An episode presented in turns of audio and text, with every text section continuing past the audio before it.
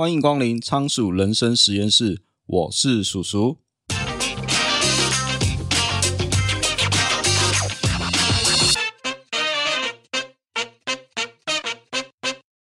最近带小朋友去台中自然科学博物馆，我记得我小时候有去过，印象最深刻就是去看恐龙。原本想说就带小朋友去看恐龙好了，没想到这次去让我非常的惊艳。我印象最深刻的展览是介绍黑洞与重力波的展览。从展场的入口，你就会看到一个科幻感十足的黑洞，地面则是有许多扭曲的格子，模拟空间被扭曲。光是入口，我们就拍照拍了快十分钟左右。再来，还有一个模拟黑洞是怎么吸引物体的装置，就是一个盘子中间是一个黑洞，然后盘子的周围不时会喷出小球。这些小球就像星球一样，绕着黑洞转圈圈，最后被黑洞吸下去。我儿子在这个装置啊玩个不停，玩到不想去下一个展。那另外还有一个格林兰的望远镜，它是一个实体模型，你可以实际操作它。那这望远镜是真的会动。那我儿子也是在这个模型也是玩到不想走。那另外一个我觉得很有趣的展是科幻博物。那在古早时代是没有照相机的，那科学家都是亲手用笔一笔一笔画出来各种动植物的样子。这个展场展出许多动植物的绘画，呃，许多画作我看了很久，实在是觉得以前的科学家有够厉害，可以画出栩栩如生的这些动植物的绘画。特别是发明显微镜的虎克，哦，原来他曾经当过画室的学徒，现场展出他的画作。有一幅是画苍蝇的复眼，那个细致程度啊，真的是无话可说。接着我们就去逛科博馆的重头戏，看恐龙。小朋友看到恐龙，当然一整个开心到不行。不过除了看恐龙，这个展场也有许多古生物，可以让小朋友知道物种是怎么进化的。那说到这里，不知道大家有没有想过，我们为什么存在？相信大家都有听过达尔文的物种起源理论。这理论可以解释生命是如何演化。达尔文的演化论是现代生物学的基础之一，但它也有一些问题。其中一个主要的问题是，达尔文没有解释生物演化的驱动力，也就是什么因素会导致基因变异和进化的方向。这就像是一个生命的大冒险，每个物种都在为了生存而拼搏，但却没有人知道为什么他们要这么做。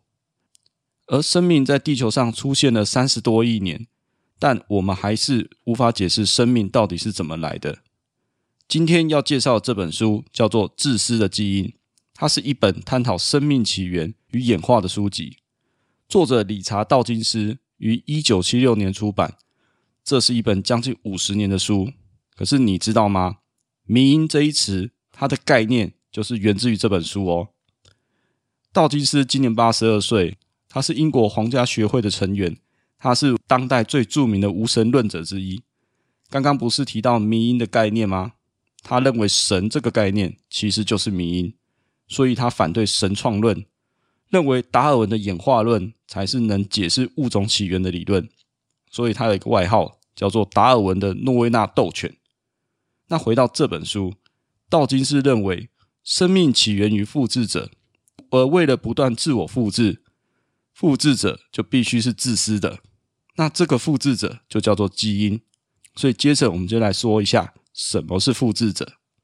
如果今天有一个分子具有复制自己这种不寻常的特性，那在复制的过程中可能会出现突变或者一些错误，而且复制者之间会相互竞争与合作。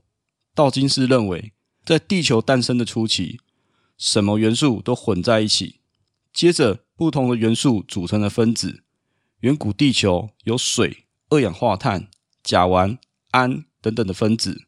某一天，一个特别的分子意外形成了，它具有一个特性，也就是自我复制的特性。那所以，我们叫这个分子就叫做复制者。复制者一旦开始自我复制了，环境多的是材料，它会一直不断的重复的复制自己。那复制者本身呢、啊，其实就像。古代印刷术还没有发明的时候，那个手抄本一样，每次去抄录都有可能会抄错，那错误的部分就会跟着下一个抄的人继续复制下去，最后错误就一直累积下去，放在复制者身上，这个错误就叫做突变。不过地球上的资源是有限的，当复制者复制自己需要某一些材料，可是这些材料又是有限的。最后，复制者们就会开始展开竞争。那这个就回到了达尔文的物竞天择。有的复制者发现去掠夺其他同类的资源是比较快的，于是这些复制者就渐渐形成了掠夺者，就有如今天的肉食类动物。那有些复制者为了避免被攻击，于是发展出防护罩保护自己，甚至群聚在一起。这个就是细胞的原型。而后，复制者们为了求生存，就不断的竞争与合作，最后发展出来了一款求生的机器。那这些复制者操纵的机械尺寸有别，功能各异，不过最终的目的呀，都是为了自身的延续。那这个复制者，它的名字就叫做基因，存在所有生命之中，我们就是基因的求生机器，是一个为了自私的基因可以不断延续下去的机器。那这里就来说一下。基因为什么要自私？那回到我们身上，大自然界所有的动植物身上都有基因。这个基因其实就是我们刚刚提到的太古复制者。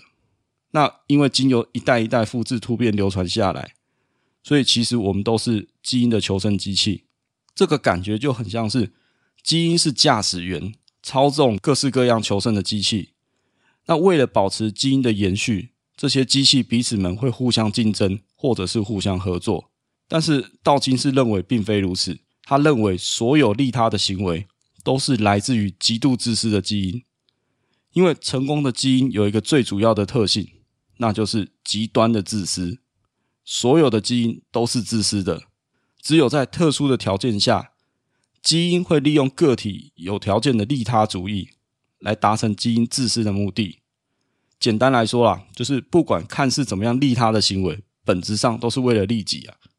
常见的几个案例，比如说亲情啊、爱情，甚至蜜蜂自杀式的蛰人，其实都是基因利己的行为。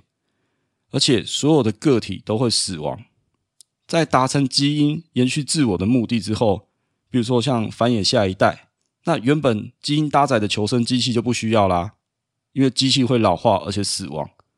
这就跟扑克牌有点像，就是玩牌的人会消失。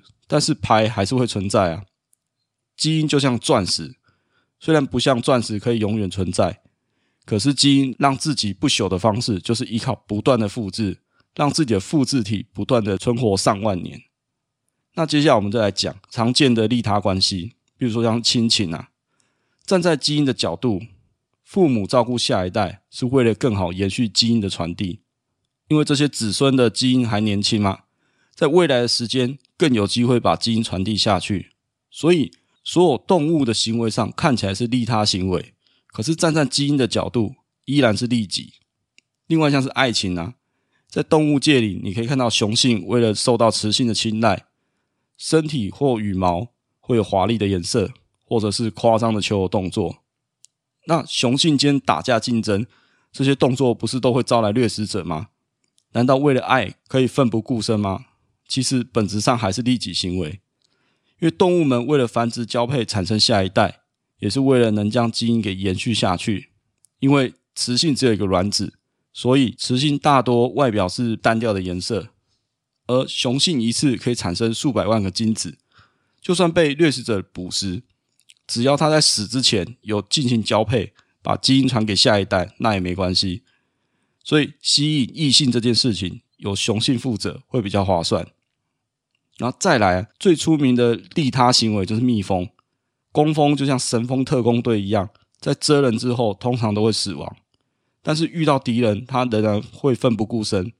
为了保护族群啊，这么伟大的行为，你怎么可以说是自私呢？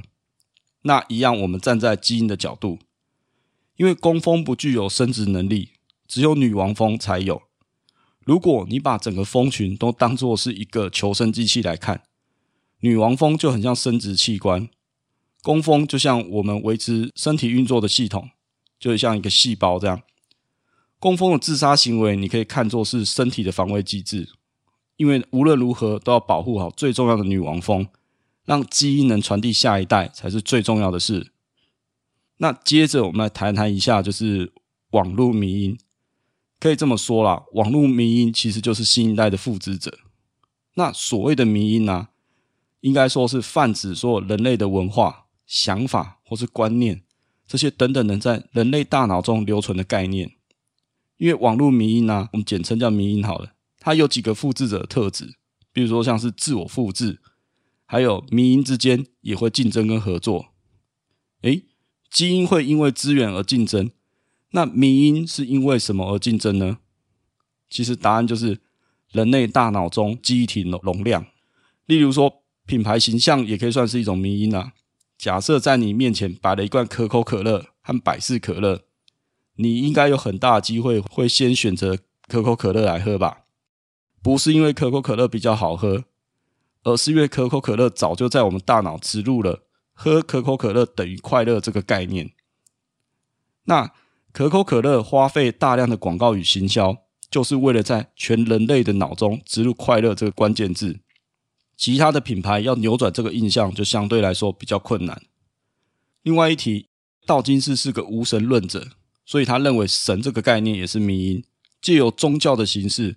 在人脑中一代接着一代的传递下去，而宗教就像品牌一样，要竞争你我脑袋中对信仰的排序。这也能解释说，为什么许多宗教有这么强烈的排他性，甚至搞到要打宗教战争。让我们再举一个更生动的例子去解释迷因。这首歌你一定耳熟能详啊，听到旋律你大概马上就会唱，而且连小孩子都会唱。那这首歌就是那个 Baby Shark。哦，那这首歌啊，一开始只是一首儿歌嘛，但经过网络上不断的分享与传播之后，这首歌迅速走红，成为了一个全球现象，甚至许多人在不同的场合都会唱这首歌，比如说生日派对啊，或是婚礼、运动会等等，导致这首歌甚至成为一个网络迷因啊，因为许多人会在社交媒体上分享这首歌的一些搞笑影片，还有模仿影片。所以这个例子告诉我们，一个迷因啊，经过网络不断的分享和传播之后，可能会成为一个全球现象，影响人们的生活与文化。那最后，不知道大家有没有看过电影《魔鬼终结者》？如果有看过电影《魔鬼终结者》的人，应该都会知道，剧中的电脑啊，开启了审判日，让全球的核弹同时发射，导致世界末日。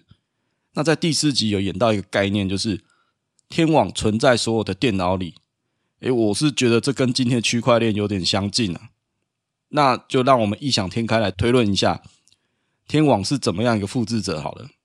那我们假设天网是一个能够自我复制、不断传递或散布自我城市的 AI 好了。那天网任何手段都是为了延续自身的程式码。那我们先假设天网本身跟基因一样，应该是没有自我意识的，所以为了生存，它跟基因一样，也需要求生的机器。那它就必须要和基因的最强求生机器人类展开竞争或合作。可是对天网来说啊，重新制造有创新能力或有研发能力的求生机器太慢了，直接去捕捉现有最强的求生机器人类，可能是比较有效率的方式。就有点像是一个国家占领另外一个国家，人力是很重要的资源。那原本的国民有反抗意识怎么办？那最快的方式就是把大人送到集中营去进行思想再教育，小孩就在学校进行洗脑教育。所以啊，《魔鬼终结者》电影最后，AI 发动审判日，对全世界进行大清洗嘛，再去捕捉剩余的人类，关在集中营里面。那洗脑之后，好为 AI 开发新的科技，比如说时间机器啊，或新款的终结者等等。那如果我们再大胆一点，假设这个洗脑方式啊，比如说就有点像。电影《骇客任务》，或者是像动画《刀剑神域》，将人脑用脑机界面接上去伺服器，反正 AI 只需要人类的创新能力，身体其实不太重要。所以在《骇客任务》中啊，它其实是把人类的身体当做生化电池啊，供电给 AI。其实这个设定我觉得有点奇怪啊，因为搞不好时间一久，人类可能就忘记自己有身体这件事情，反而会把生活在伺服器或是元宇宙这件事情当做日常。反正你也分不出来真实与虚拟的差异啊。说到这里啊，想想就觉得有点可怕。所以你真的确定你现在的生活是真实的吗？搞不好我们现在是生活在虚拟世界里哦。那最后啊，我想总结一下，就是这本书说，基因是生命的基本单位，也是所有动植物身上都有的。生命任何利他的行为，本质上都来自于自私的基因。因为基因的竞争中啊，赢者全拿，败者就会渐渐消失，或者是被遗忘。所以基因为了自身的存续，它就不得不自私。而基因的竞争行为，其实也可以让我们思考一下品牌之间的竞争。例如可口可乐与百事可乐之争，啊，可口可乐已经在我们大脑植入了等于开心快乐这个概念，那百事可乐要竞争这个概念就会相对困难。那所有的迷因，也就是人类脑中的文化、想法、概念等等，就例如刚刚提到的品牌，或是流行歌曲、宗教、网络梗、口号，或是影片，其实都是迷因。在这个资讯爆炸的时代啊。所有的迷因都在竞争人脑的位置，人脑的记忆体。赢的人就可以永存在你我的记忆当中，那输的人就渐渐被大家遗忘了。所以阅读这本《自私的基因》呢，带给我最大的启发是什么？其实我觉得就是创造自己的迷因啊。那什么叫做创造自己的迷因？在《快思慢想》这本书提到啊，人脑为了省力，平常我们都习惯使用反射性的直觉式思考。我这边简称自动驾驶模式啊，就是因为现在资讯取得太方便，在自动驾驶模式下，我们不知不觉输入一大堆资讯，感觉好像看了什么，其实大脑什么也没记住。创造自己的迷因啊，就有点像是自己的品牌、想法、观点输出给其他的脑袋。拜一些在网络平台发达所赐啊，不管你是要写文章、拍影片、讲故事，甚至你要拍个照。都很容易把你的概念输送给其他人，让他人复制你的想法，不断转发给更多人。所以，为了创造你自己的迷因，你必须要将你输入的资讯经过仔细的思考、整理与消化，再加上你一点点的创意以及你个人的风格，那这个过程才可以真正帮助你吸收到更多的资讯。那最后要呼吁的一点就是，我认为啊，AI 就是崭新一代的复制者啊。制作迷因的速度只会更快更好，无论是 ChatGPT 还是 Midjourney 这些 AI。但就如前面提到天网的故事啊，我认为 AI 没有人类真正创新的能力，所以在故事中，天网需要抓人类洗脑后协助研发。那现在流行的 AI 工具，我觉得也是这个状况。AI 创作的东西又快又好，问题是没有个人特色。最好的例子就是现在流行的快速电影解说嘛。每个影片都用微软的语音云溪去配音，虽然制作速度很快，但是没有个人特色。这么多人在解说电影，你大概能记住的解说电影可能就是古阿莫或超立方啊。其他用 AI 语音的人，很快就会被大家遗忘了。